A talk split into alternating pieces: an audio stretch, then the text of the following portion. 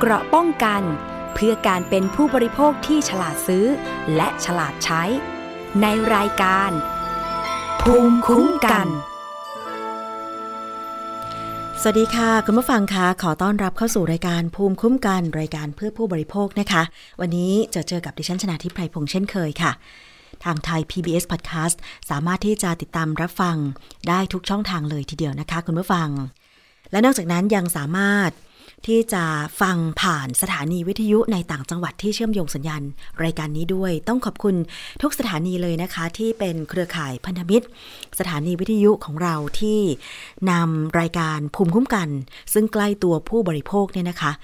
ไปถ่ายทอดเสียงให้ประชาชนในพื้นที่ได้รับฟังกัน ไม่ว่าคุณจะทำงานอยู่ที่ไหน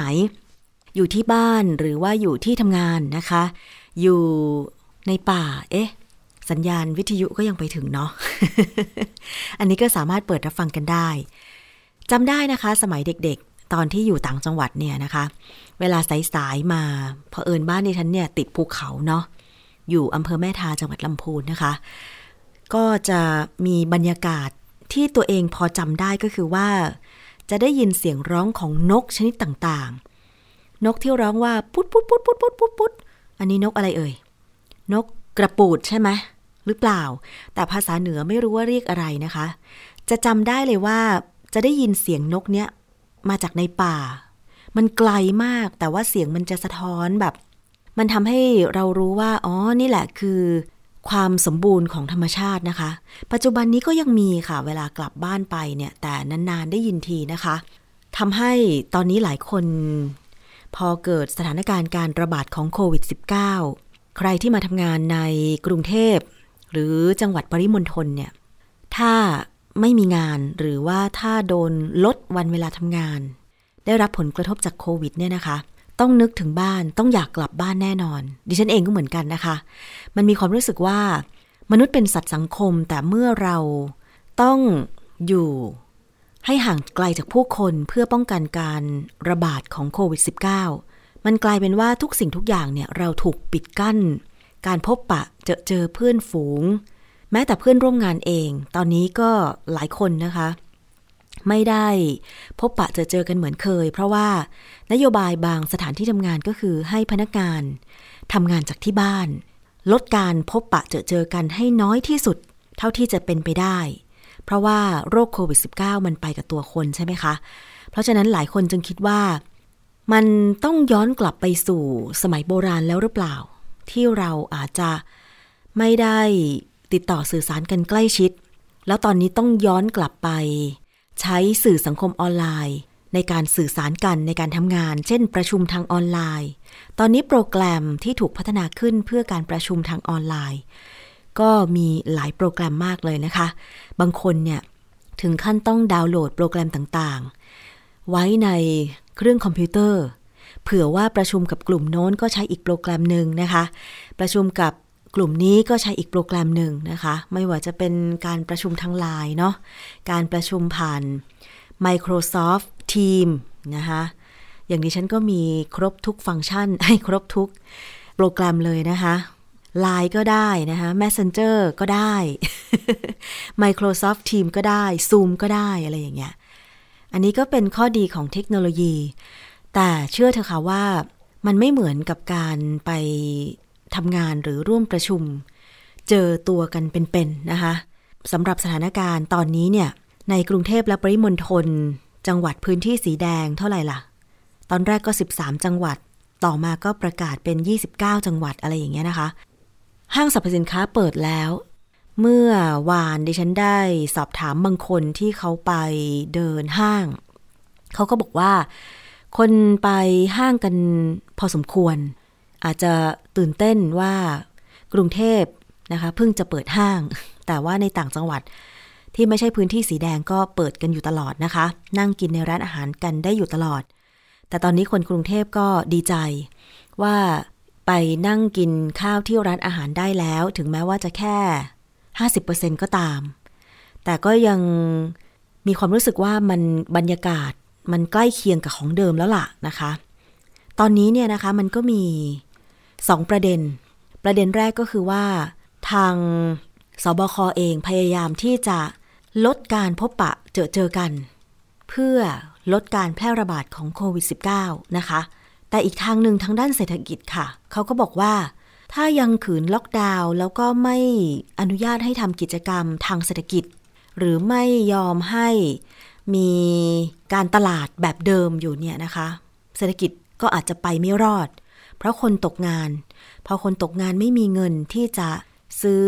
สิ่งจำเป็นในชีวิต เช่น อาหารสิ่งอุปโภคบริโภคต่างๆ มันก็จะยิ่งทำให้เกิดแรงบีบบังคับทำให้ผู้คนต้องดิ้นรนมากขึ้น และสุดท้ายมันจะกลายเป็น พอคนไม่มีหนทางในการจะทำมาหากินแบบสุจริตเนี่ย มันจะกลายเป็นว่าจะไปเสาะหาหนทางที่ไม่ค่อยดีงาม อย่างเช่น ปล้น จี้ชิงทรัพย์ ลักขโมย แบบนี้เป็นต้น มันจะมีอาชญากรรม เรื่องของการลักทรัพย์ การจี้ปล้นกันมากขึ้น เมื่อวานนี้ก็มีข่าวว่า เด็กม .6 เป็นผู้หญิงด้วยนะคะ ไปจี้ชิงทองที่ร้านทองในห้างสรรพสินค้า แต่ก็ถูกจับได้ อันนี้จะเป็นสิ่งที่สะท้อนถึงเศรษฐกิจในยุคโควิด -19 หรือเปล่าไม่รู้ แต่ว่าจากการอ่านเนื้อข่าวเนี่ย บอกว่าเด็กคนนี้มีปัญหาการเงิน เพราะว่าเอาเงินไปลงทุนแชร์ออนไลน์ ซึ่งการลงทุนแบบนี้เนี่ยมันมีความเสี่ยง แล้วยิ่งถ้าเป็นเด็กเนี่ยอาจจะขาดประสบการณ์ ในการวิเคราะห์ว่า จะลงทุนแบบไหน รับความเสี่ยงน้อยแล้วก็ไม่ขาดทุนได้ผลตอบแทนพอสมควรนะคะแต่พอถูกหลอกลงทุนออนไลน์เนี่ย มันก็เลยทำให้คิดสั้นหาทางออกในการหาเงินมาใช้หนี้ หรือช่องทางการที่จะได้เงินคืนมาเนี่ย แบบผิดๆก็เลย ไปจี้ปล้นร้านทอง กับเด็กตัวแค่นี้อยู่ม .6 อายุยังไม่ถึง 20 ปีอย่างเงี้ยนะคะ สุดท้ายถูกจับได้ อนาคตก็ดับวูบ นี่เป็นอีกหนึ่งเหตุการณ์ที่สะท้อนสภาวะในเรื่องของความคิดแล้วก็เศรษฐกิจในยุคปัจจุบัน แต่ว่าทั้งนี้ทั้งนั้นค่ะ ดิฉันเห็นในเรื่องของการออกมาให้ข้อมูล หลาย ๆ ด้านนะคะ อย่างเช่น เรื่องของเศรษฐกิจกับการอยู่ให้ได้ในยุคของการแพร่ระบาดโควิด -19 มีชมรมแพทย์ชนบทนะคะ ได้แชร์ข้อความ ข้อมูลของข่าวหนึ่งค่ะ เมื่อวันที่ 12 กันยายน 2564 นะคะ ก็คือได้ลงคำสัมภาษณ์ของที่ปรึกษา ศูนย์บริหารสถานการณ์โควิด -19 ก็คือศาสตราจารย์นายแพทย์ อุดม คชินทร รองประธานที่ปรึกษาสบค ท่านก็ได้กล่าวบอกว่า ตัวเลขผู้ติดเชื้อที่พบในช่วงสัปดาห์สองสัปดาห์ที่ผ่านมา ต่ำกว่า 15,000 คน คือผู้ติดเชื้อรายใหม่ในประเทศไทยนะคะ ต่ำกว่า 15,000 คนนั้น เป็นผลพวงมาจากการล็อกดาวน์ตั้งแต่วันที่ 20 กรกฎาคม 2564 เป็นต้นมา และตลอดเดือนสิงหาคม อีกทั้งการระดมฉีดวัคซีนอย่างต่อเนื่องในกลุ่มผู้ป่วยโรคเรื้อรังและผู้สูงอายุทำให้ตัวเลขผู้ติดเชื้อค่อย ๆ ทยอยลดลง แต่ การผ่อนคลายมาตรการ บางกิจกรรมตั้งแต่ 1 กันยายนที่ผ่านมา จะเริ่มเห็นตัวเลขผู้ป่วยติดเชื้อเปลี่ยนไปในอีก 2 สัปดาห์ข้างหน้า กราฟผู้ป่วยติดเชื้อจะค่อยๆ กลับมากเพิ่มขึ้นแน่นอน เพราะเป็นปฏิกิริยาที่ต้องเกิดขึ้น เหมือนกับกฎของโมเมนตัมอยู่แล้วดังนั้นถ้าไม่อยากให้ตัวเลขผู้ติดเชื้อเพิ่มสูงขึ้น ประชาชนทุกคนต้องช่วยกัน ทั้งการดำเนินมาตรการป้องกันตัวเองแบบครอบจักรวาล คุณหมออุดมบอกอย่างนั้นนะคะ ป้องกันตัวเองแบบครอบจักรวาล และในหน่วยงานองค์กรหรือสำนักงานต่างๆ ต้องร่วมกันทำ COVID free setting ก็คือการตรวจสุ่มค้นหาผู้ป่วยในสถานที่ทำงานทุกสัปดาห์ ร่วมกับมาตรการส่วนบุคคลที่เคร่งครัด ก็จะช่วยลดจำนวนผู้ป่วยได้อย่างแน่นอน อันนี้สำหรับการตรวจ Rapid Test หรือ Antigen Test Kit ในสำนักงานหลาย ๆ สำนักงานเป็นประจำทุกสัปดาห์ อย่างเช่นไทย PBS ก็มีการตรวจทุกเช้าวันจันทร์เนี่ย ถ้าเจอผู้ติดเชื้อ จะได้แยกผู้ป่วยโดยเร็ว หลายสำนักงานทำแบบนี้อยู่แล้วนะคะ โดยเฉพาะถ้าเป็นสำนักงานที่อาจจะมีอาคารอยู่ในพื้นที่ปิดนะคะอาคารสูงขนาดใหญ่ ถ้าจะตรวจ rapid test พนักงานที่อยู่ในสำนักงงานทั้งหมดก็จะเป็นการดีไม่น้อยนะคะ ซึ่งศาสตราจารย์ในแพทย์อุดมยังกล่าวอีกว่า ได้มีการอธิบายสถานการณ์ตัวเลขผู้ติดเชื้อในที่ประชุมสบค และนายกรัฐมนตรีก็รับทราบและเข้าใจแล้ว จึงยังไม่ผ่อนคลายมาตรการต่างๆ ทั้งหมดในวันที่ 15 กันยายนนี้ค่ะตัวเลขของผู้ติดเชื้อหลังการผ่อนคลายมาตรการต่างๆ ที่เริ่มมาตั้งแต่ 1 กันยายน จะสะท้อนในอีก 2 สัปดาห์ ก็คือน่าจะประมาณหลัง 16 กันยายนนะคะ ดังนั้นรอให้ถึงวันที่ 1 ตุลาคมจึงค่อยมาดูสถานการณ์ตัวเลข ผู้ป่วยติดเชื้อว่าสมควรที่จะปล่อยคลายมาตรการต่างๆ หรือไม่ ยอมรับว่าที่ผ่านมาคนมักจะมองเรื่องของสุขภาพและเศรษฐกิจ ที่มักจะสวนทางกันแต่ก็ไม่ใช่ เพราะทางสบคเข้าใจสถานการณ์ว่า ทั้งสุขภาพและเศรษฐกิจต้องเดินควบคู่กันไป เพราะโควิด -19 ไม่สามารถจบลงได้โดยเร็ว แต่ต้องบริหารจัดการอย่างไรที่ทำให้ตัวเลขของการป่วยติดเชื้อ ไม่เป็นภาระหนัก จนระบบสาธารณสุขรับไม่ไหว และเศรษฐกิจยังคงขับเคลื่อนต่อไปได้ จะมาล็อกดาวน์อย่างเดียวก็คงไม่ได้เช่นกัน จะเห็นได้ว่าตอนนี้คนเริ่มกลับมาใช้ชีวิตปกติ คนเต็มห้าง แต่ยังต้องขอให้ระมัดระวังตัวเอง เพราะการได้รับวัคซีนครบ 2 เข็ม ก็ไม่ได้เป็นการรับรองว่าจะไม่ติดเชื้อโควิด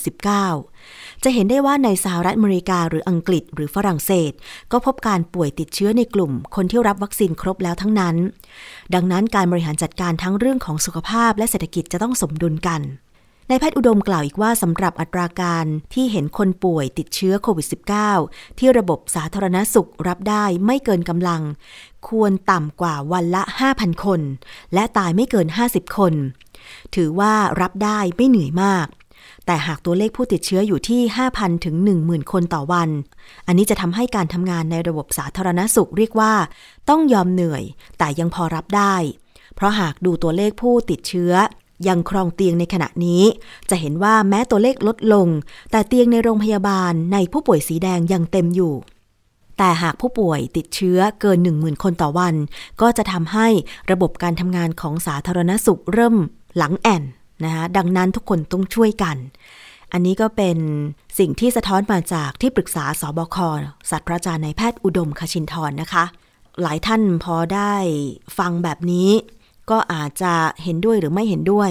ก็ว่ากันไปนะคะคุณผู้ฟัง คือถ้าเราจะต้องอยู่กับโควิด -19 ไปตลอด แล้วต่อไปมันจะเหมือนกับโรคไข้หวัดหรือไข้หวัดใหญ่ ตอนนี้เราคงต้องได้แต่ทำใจรับมันอย่างเดียว แต่ภาครัฐนี่แหละ สบคนี่แหละ ที่จะต้องวางมาตรการนโยบายต่างๆ ในการรับมือ ประชาชนบางคนกลัวโควิดมากนะคะตรวจ rapid test ทุกสัปดาห์จนบางคนบอกว่า จมูกพรุนหมดแล้วนะคะ แต่ในบางส่วนที่เขาอาจจะยังไม่มี แม้กระทั่งชุด rapid test ในการตรวจเนี่ย ถ้าเกิดเขาติดเชื้อและไม่แสดงอาการ หรือแสดงอาการแต่ไม่สามารถเข้าระบบการรักษาได้ ก็ไม่สามารถที่จะหยุดยั้งการระบาดหรือการเสียชีวิตจากโควิด -19 ได้หรอกค่ะ เพราะฉะนั้นเนี่ยการช่วยเหลือ ทั้งได้รับการตรวจแบบรวดเร็ว และคัดแยกผู้ป่วยออกมา อย่างทันท่วงทีนำเข้าสู่ระบบการรักษา ให้เขาหายขาดเนี่ยเป็นสิ่งจำเป็นมาก ๆ นะคะ คุณผู้ฟัง ตอนนี้เห็นว่าทางในต่างจังหวัด ทางทีม อสมอาสาสมัครสาธารณสุขประจำหมู่บ้าน โรงพยาบาล สุขภาพประจำตำบล พยายามที่ไปทำความเข้าใจกับประชาชนในพื้นที่ โดยเฉพาะกลุ่มผู้สูงอายุที่ อาจจะไม่ได้ข้อมูลข่าวสารที่ครบถ้วน แล้วก็เกรงกันไปเกี่ยวกับการรับวัคซีน ว่าจะเกิดอาการแพ้ อย่างแถวบ้านดิฉันเนี่ยต้องยอมรับว่าผู้สูงอายุส่วนมากกลัวการฉีดวัคซีน แล้วก็ไม่ยอมไปฉีดกัน ทั้งๆทที่ สามารถไปฉีดได้ที่โรงพยาบาลส่งเสริมสุขภาพประจำตำบล ซึ่งมีทุกตำบล มีเกือบทุกหมู่บ้านเลยก็คือสถานีอนามัยนั่นแหละ เพราะว่าไปดูข่าว ที่มีการแชร์ต่อกันมาทางไลน์หรือทาง YouTube เนี่ย ว่าคนฉีดวัคซีนที่โน่นที่นี่แล้วแพ้ ซึ่งบางข่าวดิฉันเห็นแล้วที่ญาติญาติกันส่งมาให้ดูเนี่ย เป็นข่าวที่ไม่จริงเลยอะเป็นข่าวโกหกหลอกลวงเป็นเฟกนิวแต่คุณผู้ฟังนึกออกไหมคะว่า เมื่อเราสนใจข่าวไหน แล้วเราคลิกเข้าไปเรื่อยๆ อย่างเช่น พิมพ์ค้นหาคำว่าแพ้วัคซีนอย่างเงี้ย มันก็จะพาเราเข้าไปสู่ข่าวแพ้วัคซีนแพ้วัคซีนไปตลอด ซึ่งบางข่าวอาจจะไม่จริง บางข่าวอาจจะจริง การแพ้วัคซีนเนี่ยนะคะ มันต้องวินิจฉัย แล้วก็ตรวจสอบโดยบุคลากรทางการแพทย์ และเป็นข้อมูลมาจากสื่อที่น่าเชื่อถือ เป็นสำนักข่าวใหญ่ หรือถ้าเป็นข่าวต่างประเทศก็ต้องแปล แล้วก็นำเสนอผ่านสำนักข่าวใหญ่ การที่มีการแชร์ก๊อปปี้ตัวหนังสือ แล้วก็แชร์กันทางไลน์จนกระทั่งผู้รับปลายทางไม่สามารถ หาต้นต่อหรือว่าคนเขียนข่าวนั้นได้เนี่ย ขอให้ตั้งข้อสังเกตว่าอย่าเพิ่งไปหลงเชื่อนะคะ คือไม่อยากให้ไปดูตัวเลขของคนแพ้วัคซีนซึ่งมีน้อยนิด เมื่อเทียบกับตัวเลขของผู้ที่เสียชีวิตจากโควิด -19 เลยค่ะ ซึ่งคุณผู้ฟังสามารถติดตาม ข่าวสารโควิด -19 ได้จากทางไทย PBS ซึ่งมีการทำรายการพิเศษ ถ่ายทอดทางไทย PBS ทีวีช่องหมายเลข 3 ทางไทย PBS Podcast ก็มีหลาย ๆ รายการที่นำเสนอข้อมูลข่าวสารของโควิด -19 อย่างเช่น รายการภูมิคุ้มกัน รายการโรงหมอ แม้แต่รายการหน้าต่างโลก รายการอื่น ๆ นะคะ อย่างเด็กรู้สู้ภัย หรือรายการด้านสุขภาพเนี่ย เราก็มีนำเสนอตลอดเลย อยากจะให้ติดตามข่าว จากแหล่งข่าวที่เป็นตัวจริง วันนั้นดิฉันเห็นข่าวเรื่องของการแพ้วัคซีน ที่เป็นเนื้อข่าว อ้างอิงแหล่งข่าวแบบไม่น่าเชื่อถือเลย เพราะอะไรรู้ไหมคะ อ้างอิงแหล่งข่าวบอกว่าบิลเกตอย่างเงี้ยแต่ว่าเป็นหัวหน้าศูนย์ฉีดวัคซีนอย่างเงี้ยคุณผู้ฟัง คือถ้าชื่อบิลเกตเนี่ย พอพูดขึ้นมา ในวงสังคมทั่วโลกก็จะรู้จักกันเลยว่าเขาคือเจ้าของ Microsoft ใช่ไหมคะ มีการแชร์ข้อมูลกัน แบบที่ไม่ไม่น่าจะเป็นไปได้ก็ยังแชร์กันอยู่นะคะ อย่างเช่นข้อมูลที่ดิฉันขอยกตัวอย่าง ยกตัวอย่างนะคะ เป็นข้อมูลที่ถูกแชร์มา ด่วนสารดีกายกเลิกการฉีดวัคซีนสากลในสหรัฐอเมริกาแล้ว คือคำว่าวัคซีนสากลคืออะไร เอาอย่างนี้ก่อนเนาะคุณผู้ฟังมันมีการข้อข้อมูลเนี้ยเหมือนมีการแปล เหมือนมีการแปลตาม Google Translate อะค่ะ ข้อความต่อมาบอกงี้ ไม่ได้ตามข่าวที่ไหนดูเหมือนว่าเรากำลังเข้าใกล้ไฟนอลซีนในภาพยนตร์มากขึ้น โปรดเตือนทุกคนในครอบครัวเพื่อนฝูงและญาติพี่น้องข่าวด่วน ศาลฎีกาได้ยกเลิกการฉีดวัคซีนสากลในสหรัฐอเมริกา ศาลฎีกาได้ยกเลิกการฉีดวัคซีนสากล แล้วก็มีชื่อเป็นภาษาอังกฤษว่าบิลเกตหัวหน้าผู้เชี่ยวชาญด้านโรคติดเชื้อแห่งสหรัฐอเมริกา แค่ชื่อนี้อะค่ะ คุณผู้ฟัง เอ๊ะมันจะชื่อซ้ำกันนามสกุลซ้ำกันเหรอคะ คุณบิลเกตเนี่ยเป็นเจ้าของ Microsoft เนาะ แต่ข่าวนี้เนี่ยเอามาเขียนบอกว่าเป็นหัวหน้าผู้เชี่ยวชาญด้านโรคติดเชื้อ แห่งสหรัฐอเมริกา แล้วก็มีมีชื่อบริษัททางด้านยา บอกว่าฟัวซี่และบิ๊กฟาร์มาแพ้คดีในศาลฎีกาของสหรัฐอะไรอย่างเงี้ย ทั้งหมดเนี่ยเมื่ออ่านแล้วเนี่ย มันเหมือนเอาเอาชื่อของบุคคลที่มีชื่อเสียงอะมาประติดประต่อเป็นข่าว แล้วก็ส่งต่อข้อมูลทำให้คนที่กลัวการฉีดวัคซีนเข้าใจผิด คืออยากจะบอกว่า อย่าแชร์กันเลยค่ะ ติดตามข่าวจากสื่อหลักในประเทศไทยมีทีวีหลายช่องที่เป็นสื่อหลัก แล้วก็นำเสนอข้อมูลข้อเท็จจริง ตามที่เกิดขึ้นนะคะ ถ้าคุณชอบดูข่าวย้อนหลัง ข่าวออนไลน์ หรือคอนเทนต์ที่เป็นสื่อออนไลน์เนี่ย ขอให้เลือกนิดนึงนะคะ ว่ามาจากไหน ถ้าไม่ชัวร์ก็ขอให้ดูข่าวหลาย ๆ ช่องนะคะ ดูข่าวหลาย ๆ สำนัก ก็แล้วกันค่ะ ไม่อยากให้คุณต้องพลาดข่าวดี พลาดสิ่งดี ๆ ด้วยข่าวลวงแบบนี้นะคะ คุณผู้ฟัง ยังไงก็ตามเนี่ย ดิฉันก็ขอบอกว่า การฉีดวัคซีนโควิด -19 เนี่ย โอกาสแพ้มันก็มี แต่ไม่ใช่ทุกคนที่จะแพ้ เหมือนที่อาจารย์แก้ว ดรแก้วกังสดานนภัยนักพิษวิทยา ได้อ่านข้อมูลงานวิจัยเกี่ยวกับวัคซีนโควิด -19 ไป ต่างประเทศก็แพ้ คนไทยก็แพ้ แต่ว่าการสังเกตอาการณสถานที่ฉีดวัคซีนก็เป็นการเฝ้าระวังอย่างหนึ่ง ถ้ามันแพ้มากเนี่ย มันไม่ใช่ว่าทิ้งระยะเวลานานไปแล้วมันจะแพ้ มันอาจจะมีบ้างที่เกิดอาการไม่พึงประสงค์ แต่เชื่อเธอค่ะตัวเลขของผู้แพ้วัคซีน มันเป็นตัวเลขน้อยนิดเมื่อเทียบกับผู้ที่เสียชีวิตจากโควิด -19 การฉีดวัคซีนป้องกันไว้ก่อน ถึงแม้จะไม่ช่วยป้องกันโรคได้ร้อยเปอร์เซ็นต์แต่ก็ช่วยลดอาการ ที่คุณจะได้รับเมื่อติดเชื้อโควิด -19 จากหนักให้เป็นเบาได้ อันนี้ได้รับการยืนยันจากผู้ติดเชื้อโควิด -19 หลาย ๆ คน ว่ามันช่วยลดอาการได้จริง ๆ แล้วมีเรื่องของคนใกล้ตัวก็คือเพื่อนรุ่นน้องดิฉันนี่แหละ ครอบครัวเขาติดโควิด ทั้งครอบครัวเลย ทยอยตรวจพบเชื้อ คือคนแรกที่ตรวจพบเชื้อก็คือ น้องชายของแฟน บ้านนี้อยู่กันประมาณเจ็ดคน มีบ้านสามชั้น อยู่คนละชั้น อยู่คนละชั้นนะคะ ชั้นละห้องชั้นละห้อง ปรากฏว่า น้องชายของแฟนติดก่อน เข้าไปกักตัวที่ฮอสพิเทล ต่อมาอีกประมาณ 5 วันค่ะ น้องสะพ้ยตรวจพบเชื้อ ก็ไปโรงพยาบาลและได้รับการรักษาโดยการเข้ากักตัวที่โรงพยาบาล ต่อมารุ่นน้องดิฉันค่ะ อีกประมาณ 4-5 วันถัดมาตรวจพบเชื้ออีก เขาตรวจรับผิดเทสประมาณ 3 วันครั้งนะคะ แต่แฟนของเขาเนี่ยยังไม่ตรวจพบเชื้อทำให้รุ่นน้องดิฉันเนี่ย ต้องเข้ารับการรักษาที่โรงพยาบาล แล้วก็ส่งต่อไปฮอสพิทอลเพราะอาการไม่หนัก เขาได้รับวัคซีนแอสตราเซเนกามาแล้วหนึ่งเข็ม พอรุ่นน้องดิฉันเข้าไปที่ฮอสพิเทลอีกประมาณ 5 วันถัดมา แฟนเขาค่ะ ตรวจพบเชื้ออีก ซึ่งแฟนเขาก็ต้องตามไปกักตัวทีหลัง แต่อยู่คนละฮอสพิเทลถัดมาเป็นคุณพ่อของแฟน ปรากฏว่าอันนี้อาการหนักเลย เพราะว่าคุณพ่อกับคุณแม่ของแฟนเนี่ยไม่ยอมเข้ารับการฉีดวัคซีน แล้วเป็นผู้สูงอายุคืออายุตั้งแต่ 60 ปีขึ้นไป ซึ่งรุ่นน้องดิฉันบอกว่า จองวัคซีนให้พ่อแม่แฟนเนี่ยฉีดแล้ว แต่พ่อแม่แฟนไม่ยอมฉีด สุดท้ายคือคุณพ่อตรวจพบเชื้อก่อน เข้าไปนอนที่โรงพยาบาลแล้วก็ต้องให้ออกซิเจน ต่อมาคุณแม่ตรวจพบเชื้ออีกสรุปคืออ๋อมีหลาน มีหลานผู้หญิงที่ตรวจพบเชื้อด้วยนะคะ สรุปแล้วก็คือ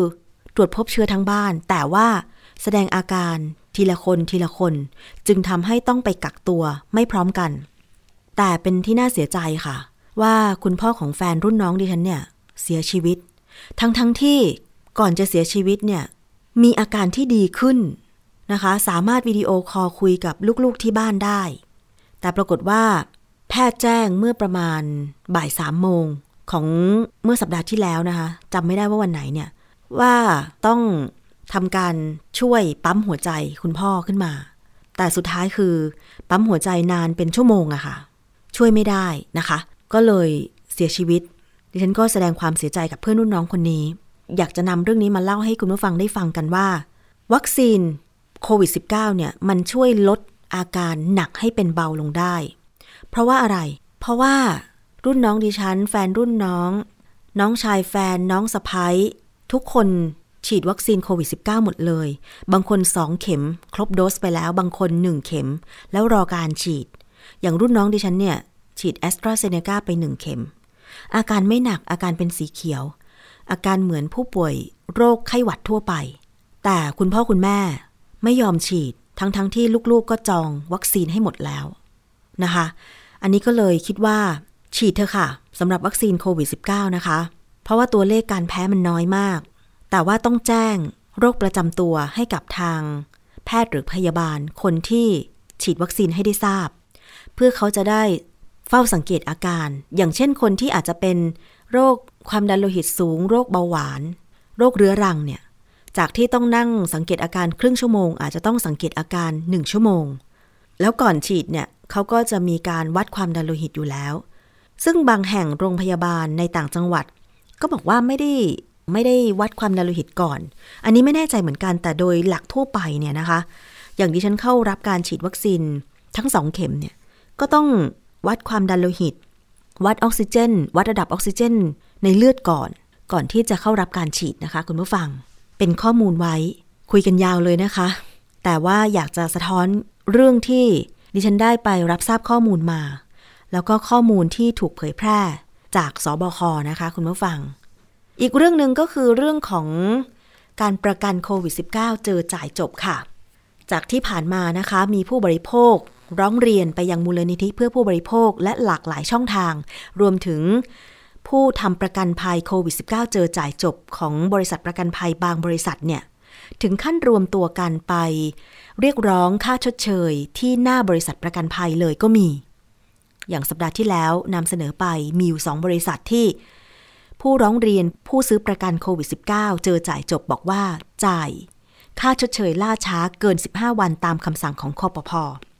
เมื่อวันศุกร์ที่ 10 กันยายนที่ผ่านมา ทางมูลนิธิเพื่อผู้บริโภคก็ได้นำผู้ซื้อประกันภัยโควิด -19 เจอจ่ายจบ ที่ส่งเอกสารเคลมประกันไปแล้ว แต่ยังไม่ได้รับการชดเชย นำผู้เอาประกันภัยบางส่วน ไปร้องเรียนและไปขอรับคำปรึกษาจากคอปพอแล้วก็มีการพูดคุยกันนะคะ ซึ่งข้อร้องเรียนของผู้เอาประกันโควิด -19 เจอจ่ายจบเนี่ย บอกว่า ส่งเอกสารเคลม ส่งหลักฐานเพื่อขอรับค่าชดเชยไปแล้วทุกอย่าง แต่ล่าช้าเกิน 15 วัน ติดต่อบริษัทก็ไม่ได้นะคะ ทางมูลนิธิจึงต้องพาผู้บริโภคเนี่ยเข้าพบเลขาธิการสำนักงานคอปพอเพื่อเร่งให้บริษัทประกันจ่ายเบี้ยประกันทันที แล้วพร้อมเสนอ บทลงโทษกับทุกบริษัทประกันภัยที่ประวิงเวลาในการจ่ายค่าชดเชย และพิจารณาออกคำสั่งให้รับเอกสารเคลมค่าสินไหมทดแทนทางออนไลน์ เพื่อลดความล่าช้า ซึ่งทางคอปพอก็ยอมรับหลักการนี้นะคะ เอาเป็นว่าเดี๋ยวเราไปฟังบรรยากาศบางส่วน บางช่วงบางตอนนะคะ ของการที่ทางคุณนรมนเมฆบริสุทธิ์ รองผู้อำนวยการศูนย์ของมูลนิธิเพื่อผู้บริโภคได้นำทางด้านของคุณม็อบผู้เอาประกันภัยโควิด -19 เจอจ่ายจบ และผู้เอาประกันภัยบางส่วน เข้าพบกับทางเจ้าหน้าที่ของคอปพอนะคะ เราจะไปฟังรายละเอียดกันบางช่วงบางตอน ว่ามีการพูดคุยอะไรเป็นอย่างไรบ้างนะคะ คุณผู้ฟัง ก็มีตรงนี้เยอะมากนะแล้วแน่นอนที่สุดเลยครับบริษัทประกันภัยที่อย่างเรียนให้พี่น้องนี้ว่า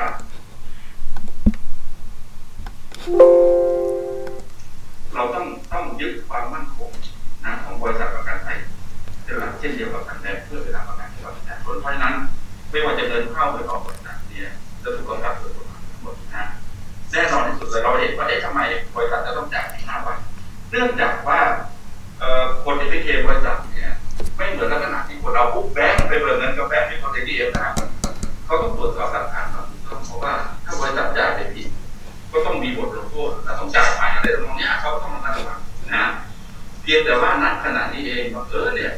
บางบริษัทเนี่ยก็อาจจะไม่ได้มีระบบมีคนที่จะรองรับเรื่องของงานไปพราะพบคนไปเคลมเยอะค่ะ อันนี้ก็เป็นเสียงบรรยากาศในห้องประชุมของคอปพอนะคะ เมื่อวันศุกร์ที่ 10 กันยายน 2564 ที่ผ่านมา อาจจะเสียงเบานิดหน่อยนะคะ คุณผู้ฟัง เพราะว่ามีการพูดคุยกันหลายท่าน ทั้งฝั่งของผู้บริโภค ทั้งฝั่งของมูลนิธิเพื่อผู้บริโภค แล้วก็เจ้าหน้าที่ของคอปพอหลาย ๆ ท่านนะคะ แต่ว่าโดยสรุปแล้วจะเป็นอย่างไรนะคะ เราจะไปฟังเสียงของคุณ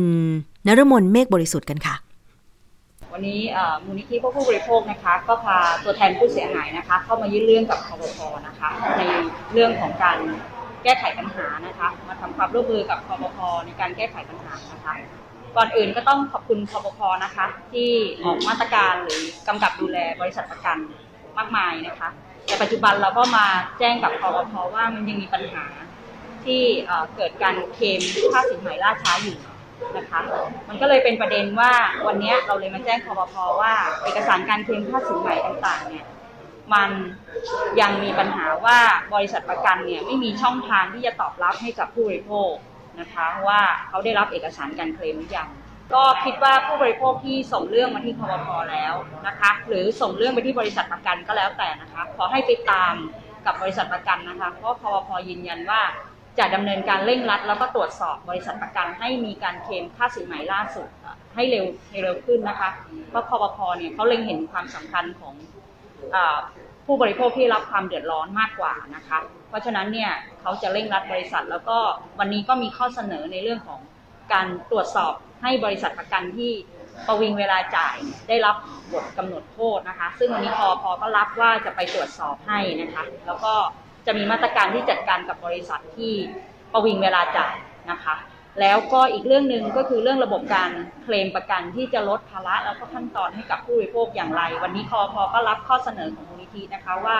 จะไปดูว่า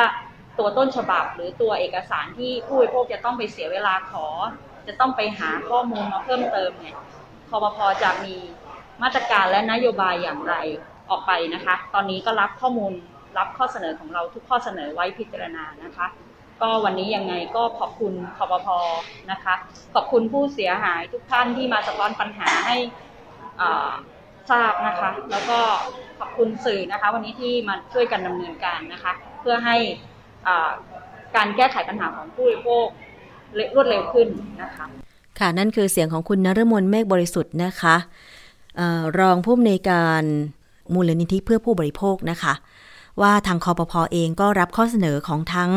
ผู้เอาประกันภัยโควิด -19 เจอจ่ายจบ ซึ่งเป็นผู้ที่เดือดร้อนตัวจริงนะคะ ติดโควิดแล้วส่งเอกสารเคลมประกันไปแล้ว แต่ว่ายังไม่ได้รับการชดเชยตามคำสั่งของคอปพอคือ บริษัทประกันจะต้องเคลมประกันให้ภายใน 15 วันนะคะ และบางคนก็บอกว่ากรณีที่เราซื้อประกัน ชดเชยรายได้ ถ้าต้องรักษาตัว กรณีติดเชื้อโควิด -19 คือถ้าไปโรงพยาบาลเนี่ยมีใบรับรองแพทย์แน่นอน แต่ตอนนี้มันมีการรักษาตัวที่บ้านก็คือ Home Isolation ด้วยเนี่ยนะคะ บางบริษัทประกันไม่จ่าย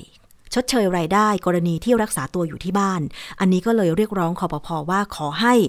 ทางด้านของบริษัทประกันเนี่ยเคลมค่าใช้จ่าย ทั้งผู้ที่ไปรักษาตัวที่โรงพยาบาล แล้วก็รักษาตัวอยู่ที่บ้านด้วย เพราะที่ผ่านมาเนี่ยโรงพยาบาลไม่มีเตียงนะคะ จึงต้อง รักษาตัวที่บ้าน เพราะฉะนั้นเนี่ยเขาก็ขาดรายได้เหมือนกัน ก็เลยอยากจะให้คุ้มครองตรงนี้ด้วยคอปพอก็ยอมรับว่าก็จะนำไปพิจารณาแล้วก็จะถือว่าเป็นข้อเสนอนะคะของทางผู้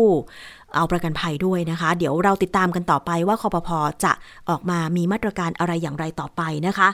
แต่ว่าตอนนี้เราไปฟังเสียงของคุณม็อบค่ะหนึ่งในผู้บริโภคที่เป็นผู้เอาประกันภัยโควิด -19 เจอจ่ายจบ ว่าเขารู้สึกอย่างไรไปฟังกันค่ะครับก่อนอื่นนะครับก็ต้องขอขอบคุณนะครับทั้งมูลที่นะครับผู้ครองผู้บริโภคนะครับทั้งตัวคอปพอเองนะครับก็วันนี้ได้รับความคุ้มครองนะครับได้รับการดูแลอย่างดีเลยนะครับ จากตัวคอปพอนะครับ ก็มีการอธิบายถึงนโยบายหลักเกณฑ์ต่างๆ ก็คือ ตอนแรกเนี่ยเราเป็นเราไม่ทราบเลยว่านโยบายเป็นอย่างไรนะครับ แล้วก็วิธีการปฏิบัติ วิธีการควบคุมกำกับต่างๆเนี่ยมันยังไม่ชัดเจน มีแต่การออกทางสื่ออย่างเดียวนะครับคือไม่มีการเรียกพบผู้บริโภคนะครับ เพื่อมาชี้แจงต่างๆ แต่วันนี้ก็ชัดเจนขึ้น มีการกำกับดูแลนะครับ มีการลงนโยบายมีการลงคำสั่งต่างๆนะครับ แล้วก็รับปากเราว่าจะช่วยดูแลผู้บริโภคทุกท่านนะครับ ว่าให้ได้รับการเคลมนะครับ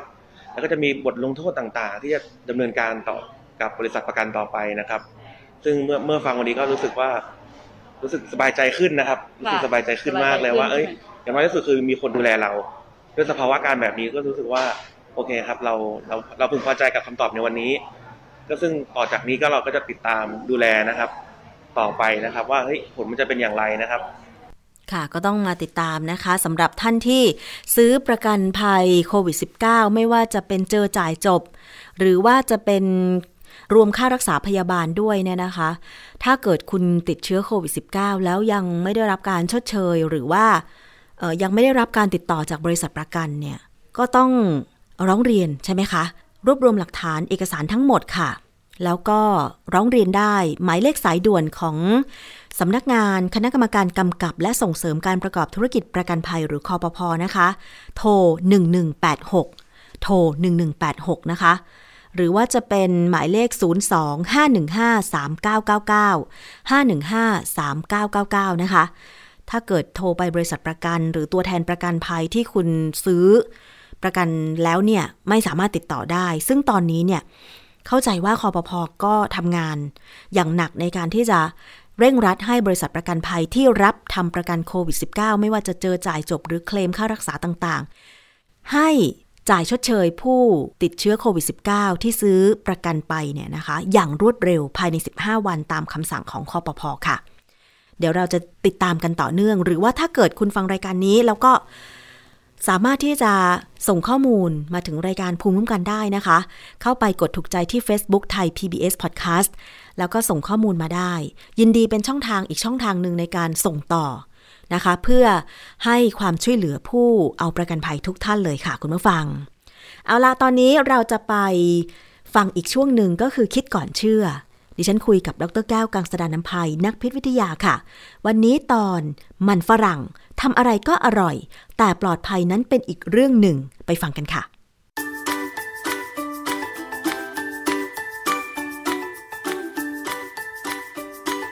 ช่วงคิดก่อนเชื่อ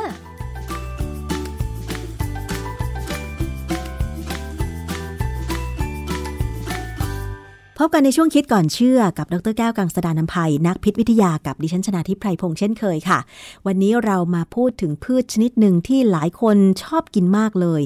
มันฝรั่ง นึกออกไหมคะว่าเมนูที่เราชอบกินมันฝรั่งคือเมนูอะไร ก็คือมันฝรั่งทอดที่เป็นถุงๆนั่นเองใช่ไหมคะ ซึ่งคนไทยนั้นกินข้าวเป็นแหล่งอาหารของแป้งมานมนานแล้ว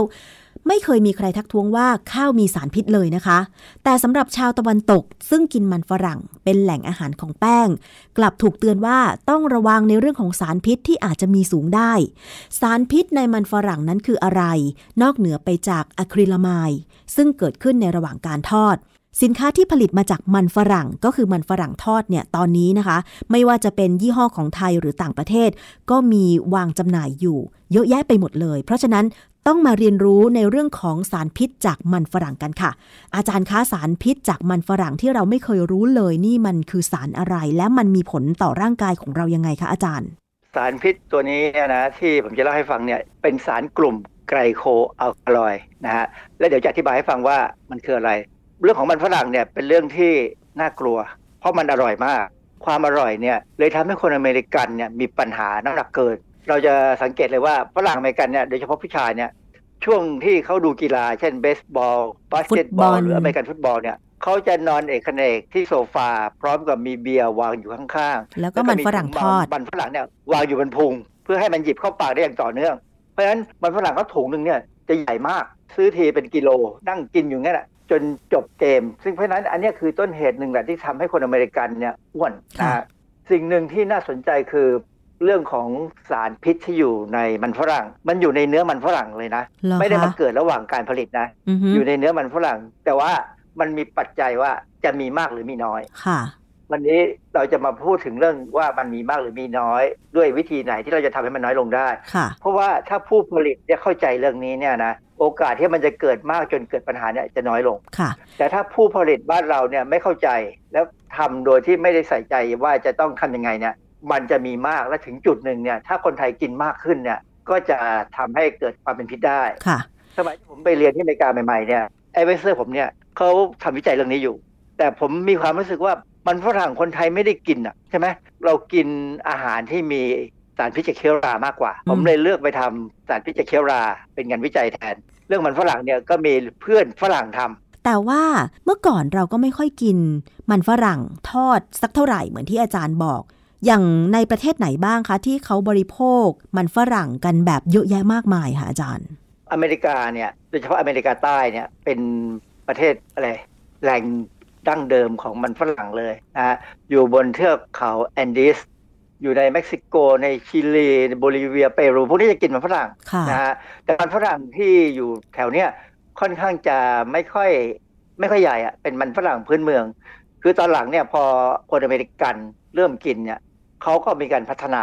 มันฝรั่งนี่จะใหญ่ขึ้นแล้วก็ดีขึ้นอะไรเงี้ยนะ มันก็หัวละกิโลอะไรอย่างนี้ใช่ไหมอาจารย์ เออมีนักวิทยาศาสตร์เข้าไปทำเนี่ยนะมันก็ปรับปรุงพันธุ์ได้นะก็มีหลายประเทศที่ปลูกมันฝรั่งได้เยอะเลยรัสเซียโปแลนด์เยอรมันฝรั่งเศสอเมริกาอะไรพวกเนี้ย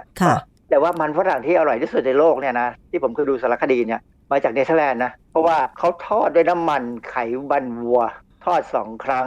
รสชาตินี่กินแล้วเคลิมเลยค่ะ อาจารย์แต่ว่าเมนูมันฝรั่งเนี่ยมันมีแต่มันฝรั่งทอดกรอบเหรอคะ อย่างพวกมันบดก็ทำมาจากมันฝรั่ง เพราะฉะนั้นวิธีการแปลรูปหรือว่าการทำมันฝรั่งแต่ละเมนู มันน่าจะได้สารอาหารหรือว่าสิ่งที่เป็นสารพิษจากการปรุงเนี่ยต่างกันหรือเปล่าอาจารย์ ต่างกัน ทั้งนี้เพราะว่าถ้าเป็นมันบดหรือ mashed potato เนี่ยนะก็จะไม่มีอะคริลิมายเกิดขึ้น เพราะความร้อนแค่เราทำให้แค่สุกเนี่ยมันไม่ไม่ทำให้มีปัญหา แต่ว่าถ้าเป็นสารพิษไกโคอะคาลอยเนี่ย ซึ่งอยู่ในมันฝรั่งตั้งแต่เนื้อมันเลยเนี่ย มันจะยังอยู่ แล้วการให้ความร้อนระดับทำแมชโพเตโต้หรือมันมันบดเนี่ย ไม่ทำลายสารพิษพวกนี้เลยอ้าวเหรอ ผมไปดูบทความชื่อ A Review of Occurrence of Glycoalkaloids in Potato and Potato Products ตีพิมพ์ในวารสาร Current Research in Nutrition and Food Science ปี 2016 คือเป็นบทความทบทวนเอกสารเกี่ยวกับการเกิดไตรโคอะคาลอย ในมันฝรั่ง หรือในผลิตภัณฑ์มันฝรั่ง ซึ่งถ้าถามถึงผลิตภัณฑ์เนี่ยก็คงมีแค่มันฝรั่งทอดที่เป็นแผ่นกลมๆหรือเป็นแท่งค่ะๆมีผลิตภัณฑ์ไม่มากแต่กินมาก อีกบทความหนึ่งที่ผมจะเล่าให้ฟังคือบทความชื่อ formation and control of chlorophyll and glycoalkaloids in tubers of tuberosum L and evaluation of glycoalkaloid toxicity เขียนโดย คนหนึ่งเป็นรุ่นพี่ผม ชื่อจาเดฟ เป็นแขกที่ไปเรียนที่อเมริกา และตอนหลังเขาไปเป็นอาจารย์อยู่ที่ University of Alberta ประเทศแคนาดาค่ะได้อีกคนหนึ่งที่เป็นคนเขียนร่วมคือดรดีเคสลังกี้อันนี้เป็น advisor ผมอาจารย์แล้วทั้งสองบทความนี้โดยสรุปแล้ว เขาให้ข้อมูลเกี่ยวกับสารพิษในมันฝรั่งยังไงบ้างอะคะเยอะแยะเลย เรื่องหนึ่งที่น่าสนใจ คือผมเคยเห็นนักวิจัยคนหนึ่งที่เขาทำงานกับไอเวอร์เนี่ยเขาเอามันฝรั่งเนี่ยนะมาผ่าออก แล้วเขาก็ดูว่าผมก็เลยเออมันฝรั่งมันมีสีเขียวๆสีเขียวๆของคลอโรฟิลล์แล้วเขาก็พยายามเอาน้ำยาเพื่อทดสอบว่านอกจากคลอโรฟิลล์แล้วมันจะมีสารอะไรต่ออะไรไหมคือในแลบที่ผมไปไปเรียนเนี่ยเราจะเน้นเรื่องสารพิษที่เกิดจากธรรมชาติ สารพิษในพืชพวกหัวมันในกระหลำปลหรือมีราขึ้นอะไรพวกเนี้ยนะโดยปกติเนี่ยโดยพื้นฐานแล้วเนี่ยผู้บริโภคไม่ควรกินมันฝรั่งที่เปลือกออกสีเขียวเหรอคะ คือเวลาเราไปซื้อมันฝรั่งเนี่ยมันฝรั่งเปลือกสีอะไร สีเหลือง สีกากีไม่ใช่เหลือง สีกากีนะอ่าฮะน้ำตาลสีกากีเหมือนกางเกง สีกากีที่เด็กนักเรียนเมืองไทยเนี่ยใส่เลย แต่ว่าพอปอกออกมาแล้วมันก็จะเป็นสีเหลืองๆอะอาจารย์เอาเป็นสีเหลืองข้างในเนื้อเป็นออกสีเหลืองค่ะ แต่ว่าถ้ามันฝรั่งเปลือกสีกากีเนี่ยนะถ้ามันมีสีเขียวเมื่อไหร่เนี่ยมีปัญหาแล้วสีเขียวนั่นคือคลอโรฟิลล์ที่เกิดขึ้นใต้ชั้น ใต้ชั้นเปลือกเขา นะแต่สีมันสะท้อนมันมันผ่านออกมาถึงข้างนอกได้ เราจะเห็นเป็นสีเขียวๆเลยค่ะนะถ้ามันฝรั่งมีสีเขียวเมื่อไหร่แสดงว่ามันฝรั่งนั้นเข้าสู่ขั้นที่จะงอกแล้วอ้าวเหรอนะแล้วขณะที่มันจะงอกเนี่ย มันจะเพิ่มการสร้างสารพิษกลุ่ม glycoalkaloidไกลโคอะคาลอยด์เนี่ย ชื่อเขาคำว่าไกลโค แปลว่าน้ำตาลคือมีน้ำตาลมาเกาะติดกับอะคาลอยด์ค่ะอะคาลอยด์เนี่ย ธรรมชาติแล้วเป็นสารอินทรีย์กลุ่มหนึ่ง ซึ่งมีธาตุไนโตรเจน อยู่ภายในโมเลกุล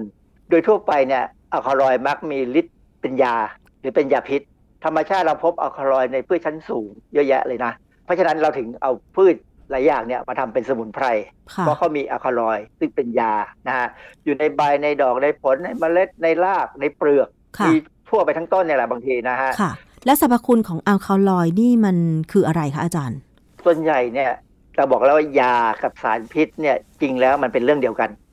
ถ้าใช้น้อยเป็นยา ใช้ให้ถูกเป็นยา ถ้าใช้มากเกินไปเป็นสารพิษนะฮะอย่างเช่นเออดอกยี่โถ ยี่โถมั้งมันมีสารพิษชื่อดิจิทัลลิสซึ่งเป็นสารพิษที่เราใช้เป็นยากระตุ้นการทำงานของหัวใจค่ะในปริมาณน้อยนะ แต่ถ้าปริมาณมากเกินไปหัวใจจะวายตายอืม นะฮะแล้วอย่างอัลคาลอยด์ล่ะอาจารย์ในกรณีเขาใช้มาทำยาอะไรคะเยอะแยะว่านหางจระเข้เขาจะเวลาเราจะกินว่านหางจระเข้เนี่ยเราต้องลอกเอาเปลือกออกให้หมดใช่ไหมใช่ กินแต่วุ้นเพมันราะว่าอะไรเพราะว่าที่เปลือกเนี่ยจะมีอะคาลอยด์ซึ่งถ้าเราทำไปเรื่อยๆเนี่ยมันจะกลายเป็นสีดำซึ่งเราเรียกว่ายาดำอะคาลอยด์ของว่านหางจระเข้เนี่ย มีคุณสมบัติในการทำให้ถ่ายท้องค่ะ เพราะฉะนั้นถ้าเรากินยาไทยบางอย่างเนี่ยซึ่งกินเข้าไปแล้วเนี่ยท้องผูก เขาจะใส่ยาดำแทรกเข้าไป ที่บอกว่าแทรกเป็นยาดำเนี่ยเพื่อลดอาการที่กินแล้วกินยาบางอย่างแล้วท้องผูกค่ะในกรณีของไกลโคคาลอยด์เนี่ยถ้าเกิดขึ้นเนื่องจากเชื้อรา เชื้อราเนี่ยก็ทำให้เกิดไกลโคอะคาลอยด์ได้ ตัวหนึ่งเนี่ยชื่อ ergot alkaloid อันนี้มาจากราชื่อ Claviceps purpurea เป็นราที่เกิดบนข้าวไรย์ที่เขาเกี่ยวหนีหิมะไม่ทันหมายความว่าเอ่ออย่างรัสเซียเนี่ยค่ะทำข้าวไรย์เยอะมาก หน้าหน้าหนาวเนี่ยหิมะลงมาเนี่ย ชาวนาต้องรีบเก็บข้าวให้ทันก่อนที่หิมะจะลง ถ้าเก็บไม่ทันเนี่ยหิมะมันจะปิดทับถมนะฮะค่ะระหว่างที่มันปิดทับถมเนี่ยข้าวไรย์ถ้าเก็บไม่ทันเนี่ยมันจะมีราขึ้นได้อืมเพราะว่ามันแล้มีวความราชื้นเนี่ยนั่นเองจะสร้างใช่ไหมคะอาจารย์พอพอมันพอหิมะละลายเนี่ยความชื้นมาเนี่ยราขึ้นเลย แล้วก็จะสร้าง ergot alkaloid ออกมา ซึ่งเป็นสารพิษอันตรายมาก แต่เราสามารถเอามาทำเป็นยาแก้ไมเกรนได้ด้วย เพราะฉะนั้นสารพิษเนี่ยมีทั้งประโยชน์ก็ได้จะเป็นโทษก็ได้ขึ้นอยู่กับขนาดที่เราจะใช้ค่ะอันนี้ในกรณีของหัวมันฝรั่งเนี่ยถ้ามันเริ่มออกมีสีเขียว glycoalkaloid จะเพิ่มขึ้นจากเดิมในระดับต่ำๆเนี่ยเป็นเพิ่มขึ้นอืมนะฮะประเด็นคือถ้าหัวมันฝรั่งเนี่ยตอนที่เขาขนส่ง ตอนที่เขาเก็บมาจากดินแล้วเนี่ยเขาล้างทำความสะอาดแล้วเขาโยนไปโยนมาคือฝรั่งใช้คำว่า handling นะหรือก็คือการแปลว่ากระบวนการที่เราจะ ขนส่งสินค้าพืชผักเนี่ยทำไม่ดีคือทำให้มันช้ำอะนะค่ะอะคาลอยด์จะเพิ่มขึ้น หรือเก็บไว้ที่อุณหภูมิสูงเกินไป ปกติมันฝรั่งจะต้องเก็บที่ 7 องศา ถึงจะมีอะคาลอยด์ต่ำพอเก็บอุณหภูมิ 25 องศา เช่นอุณหภูมิห้อง หรือถ้าเจอบ้านเราได้ 35 องศาเนี่ยมันสูงกว่าเนี่ยอะคาลอยด์จะสูงขึ้นอืมหรือมันฝค่ะรั่งที่เก็บไว้แล้วโดนแดดคือไม่ไม่บังแดดใส่ถุงไม่ดีใส่ถุงพลาสติกใส่ๆเงี้ยก็จะมีอะคาลอยด์เกิดขึ้น หรือถ้ามีแมลงมาเจาะ มันก็จะสร้างสารไกลโคอะคาลอยด์เพิ่มขึ้นค่ะจริง ๆ แล้วเนี่ยเขาเข้าใจกันว่าไกลโคคาลอยด์เนี่ยมันฝรั่งมันผลิตขึ้นมาเพื่อสู้กับสิ่งที่จะมาโจมตีมัน เช่นแมลง หรือว่าการที่หัวมันฝรั่งเป็นแผลค่ะซึ่งก็เป็นการที่จะป้องกันตัวเองคำถามว่าเวลาเราเอามันฝรั่งเนี่ยมาทำเป็นมันฝรั่งทอด ผมเคยไปดูคลิปใน YouTube เนี่ยนะเขามีเครื่องมืออัตโนมัติเลยนะค่ะ ซึ่งอันเนี้ยเขาก็จะเอามันฝรั่งมาเนี่ยมาถึงก็จะเอามาล้างเอามาทำอะไรก็ตามเนี่ย กระบวนการแบบเนี้ยมันช่วยทำให้เปลือกหลุดออกไป พร้อมกับไกลโคคาลอยด์บางส่วนไปได้ค่ะ แต่ถ้าส่วนไหนที่เหลืออยู่ในเนื้อ ส่วนนั้นจะเอาไปทอดหรือไปต้ม หรือไปผัดยังไงก็ตามเนี่ยทำลายไม่ได้เลย มันจะอยู่อ้าวเหรออย่างนั้นแหละเขามีการพิสูจน์ความร้อนก็ไม่สามารถกำจัดไกลโคอัลคาลอยด์ได้เหรอคะอาจารย์ ไม่ได้กำจัดไม่ได้เลย ในมันฝรั่งที่จะมาทอดเนี่ย มันจะกำจัดได้ตอนปอกเปลือกแค่นั้นเอง เพราะฉะนั้นอ๋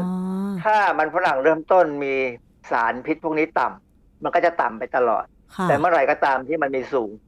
มันก็จะสูงไปตลอด เพราะฉะนั้นเนี่ยโรงงานทำมันฝรั่งของฝรั่งบางแห่งนะเขาตรวจวิเคราะห์สารพิษตัวนี้ค่ะ ผมจำได้มีนักเรียนทุนกอพอคนหนึ่งอะไปเรียนที่มหาวิทยาลัยวิทคอซินเนี่ยเขาทำวิจัยเรื่องเนี้ยคนไทยเลยนะทำวิจัยเรื่องพวกเนี้ยว่าจะทำยังไงมันถึงจะต่ำจะสูง เพราะว่าที่นั่นที่มหาวิทยาลัยที่วิทคอนซินเนี่ยจะเป็นแหล่งวิจัยเรื่องนี้เป็นหลัก ค่ะคือฝรั่งเนี่ยเขากินมันฝรั่งเยอะนะเขาก็ทำวิจัยเยอะ ปกติเนี่ย glycoalkaloid ที่อยู่ในมันฝรั่งเนี่ยคือประมาณ 10ถึง20 มิลลิกรัม ต่อกิโลกรัม เมื่อเราพิจารณาทั้งหัวนะทั้งหัวเลยนะ ก็คือประมาณ 10ถึง20 ppm ค่ะนะอะถ้าบอกว่าเป็น part per million เนี่ยนะ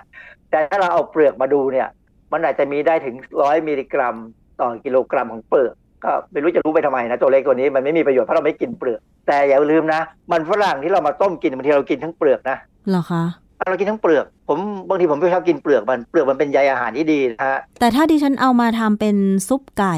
เช่น ใส่เอ่อน่องไก่ มันฝรั่ง ใส่หัวหอม แล้วก็ใส่มะเขือเทศอย่างเงี้ย ก็ต้องปอกเปลือกมันฝรั่งนะคะอาจารย์ เรามักจะปอกเปลือกแต่ความจริงมันฝรั่งเนี่ยมันเป็นแต่แป้ง เปลือกค่ะมันเท่านั้นนะที่จะเป็นใยอาหารอ๋อเหรแล้วอมันก็เป็นใยอาหารที่ใช้ได้ คือมันฝรั่งนี่เป็นหัวมันถ้าล้างสะอาดเนี่ยกินได้ทั้งเปลือก แต่ต้องดูว่าหัวนี้ไม่มีสีเขียวนะอืมเพราะว่าอะไร ทั้งนี้เพราะว่ามันฝรั่งเนี่ยนะถ้ามันมีสีเขียวที่เปลือกเนี่ยนะเขาพบแล้วว่ามันจะมีไกลโคอะคาลอยด์ไปถึง 250 มิลลิกรัม ถึง 280 มิลลิกรัม ต่อกิโลกรัม จากเดิม 10 ถึง 20 ไปเป็น 250หรือ280ค่ะก็คือเพิ่มไป 25เท่าเป็นอย่างน้อย อืม ค่ะอ่าแล้วพิษของglycoalkaloid นี่คืออะไรคะอาจารย์ถ้าเรากินไปมาก ๆ เนี่ยค่ะ คนที่ชอบกินมันฝรั่งมาก ๆ เนี่ย อาจจะมีอาการเป็นไข้ ปวดหัวตัวร้อน ปวดท้อง ถ่ายท้อง อาเจียนที่ประจรเนี่ยอาจจะเต้นเบาลง หายใจช้าลงเหตุผล เพราะว่าอะไรเพราะว่ามาไอ้เจ้า glycoalkaloid เนี่ยมันมีฤทธิ์ในการทำลายผนังเซลล์ทางเดินอาหารของเรานะแล้วที่สำคัญคือมันมีฤทธิ์เหมือนกับยาฆ่าแมลง หรือสารกำจัดศัตรูพืช พวก organophosphate organophosphate เนี่ยที่เขาใช้ฉีดยุงใช้สำหรับฆ่าแมลงในท้องนาเนี่ยนะมันเป็นสารพิษที่เป็น cholinesterase inhibitor ก็คือว่าไปรบกวนการทำงานของระบบการส่งสัญญาณประสาทในร่างกายเราค่ะ แต่ว่าอันนี้หมายความว่าต้องกินมันฝรั่งในระดับสูงมากนะถึงจะเป็นอย่างนี้แต่มีตัวอย่างมี case report หรือเขาเรียกกรณีศึกษาของทางวิทยวิทยาศาสตร์การแพทย์เนี่ยที่เขารายงานผลของ ฝรั่งที่กินมันฝรั่งเยอะๆเนี่ยมีอาการนี้ แต่นั่นก็หมายความว่ามันฝรั่งนั้นจะต้องเป็นมันฝรั่งที่ทำจากหัวมันที่มีปัญหานะค่ะ คือสมัยก่อนเนี่ย ตอนที่ยังไม่ได้มีการศึกษาว่าถ้ามันมีสีเขียวแล้วอันตรายเนี่ย คนเราก็คงไม่ทิ้งอะนะใช่เพราะเวลาเราเราซื้อมันฝรั่งมาเก็บไว้ในตู้เย็น และซึ่งตู้เย็นเราเนี่ยควรจะ7องศา แต่บางครั้งเนี่ยแค่7องศาก็จริงเนี่ย มันก็มีการงอกได้ใช่ไหมพอหัวมันงอกเนี่ยเราทำไงเราก็ เราก็ตัดรากมันทิ้ง มันมีรากออกมาใช่ไหมฮะเราก็ตัดรากขูดรากมันทิ้งอ่าฮะความจริงแล้วเป็นปัญหามาก เพราะว่าถ้ามันเริ่มงอกเนี่ยไกลโคอะคาลอยที่มันสร้างขึ้นมาเนี่ยมันจะซึมไปทั้งหัวแล้ว อ๋อ เพราะฉะนั้นถ้าเราเอามันฝรั่งใส่ตู้เย็น แล้วมันงอกเป็นรากขึ้นมา ควรจะทิ้งทั้งหมดไม่ควรเอามากินใช่ไหมคะอาจารย์ เอออย่าทิ้งเอาไปปลูก ถ้ามีพื้นปลูกที่ได้นะฮะปลูกได้ แต่ว่าจะขึ้นไม่ขึ้นอีกเรื่องหนึ่งนะ มันขึ้นอยู่กับว่าดินที่เราไปปลูกเนี่ยดีไหม ถ้าใครเคยดูสารคดีเนี่ยจะเห็นเลยว่าเขาปลูกกันบนภูเขา ดินแบบภูเขาก็คือดินแบบที่เป็นดินทรายพอสมควรนะฮะเพราะฉะนั้นถ้าเราไปปลูกดินดีเกินไป มันอาจจะไม่ออกขึ้นหัวหรืออาจจะขึ้นก็ไม่รู้คือผมก็เคยลองปลูกดูนะปรากฏว่าไม่ขึ้นอือฮะค่ะขึ้นมาหรืออาจจะมีหนูมากินแทน สรุปแล้วถ้ารักที่จะกินมันฝรั่ง ก็ต้องเลือกวิธีการที่จะปรุง แล้วก็ต้องเลือกมันฝรั่งด้วยใช่ไหมคะอาจารย์ให้คำแนะนำอีกทีหนึ่งว่าควรจะเลือกแบบไหนคะอาจารย์ คือผมอยากจะสื่อสารข้อมูลไปถึงผู้ผลิตมันฝรั่งว่า เวลาคุณซื้อมันฝรั่ง ส่วนใหญ่จะซื้อจากเมืองนอกนะเวลาจะมาทำเป็นสินค้าเนี่ยพยายามอย่าโยนมันอย่าทำให้มันแบบคิ้วเขาดีๆ อย่าให้เขาบอบช้ำถ้าช้ำเมื่อไหร่เนี่ยไกลโคคาลอยด์จะเพิ่มขึ้น แล้วเมื่อแกะถุงออกมา อย่าให้โดนแดดค่ะแล้วก็อย่าเก็บ ในที่อุณหภูมิสูงพยายามถ้าเป็นไปได้เนี่ยมีห้องเย็น7องศาเนี่ยเก็บห้องเย็นดีกว่า มันจะทำให้ไกลโคคาลอยด์น้อยลง สินค้าผลิตภัณฑ์ที่ได้ออกมาหลังจากผลิตเป็นมันฝรั่งทอดแล้วเนี่ยก็จะไม่มีรสขม เพราะว่าถ้ามีไกลโคคาลอยด์สูงเนี่ยมันจะออกรสขม เพราะฉะนั้นผู้บริโภคเนี่ยถ้าซื้อยี่ห้อไหนมากิน แล้วมันมีรสขม แสดงว่ามันมีไกลโคคาลอยด์สูงเนี่ยก็เลิกซื้อยี่ห้อนั้นค่ะ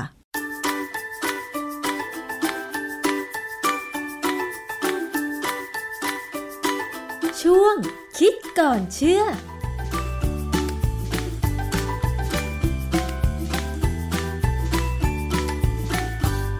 และนี่ก็คือช่วงคิดก่อนเชื่อกับดรแก้วกังสดานนภัยนักพิษวิทยานะคะ วันนี้รายการภูมิคุ้มกันรายการเพื่อผู้บริโภคหมดเวลาลงแล้วค่ะ ขอบคุณสำหรับการติดตามรับฟังทุกช่องทาง และทุกสถานีด้วยที่เชื่อมโยงสัญญาณนะคะ ดิฉันชนะทิพไพรพงศ์ต้องลาไปก่อน สวัสดีค่ะ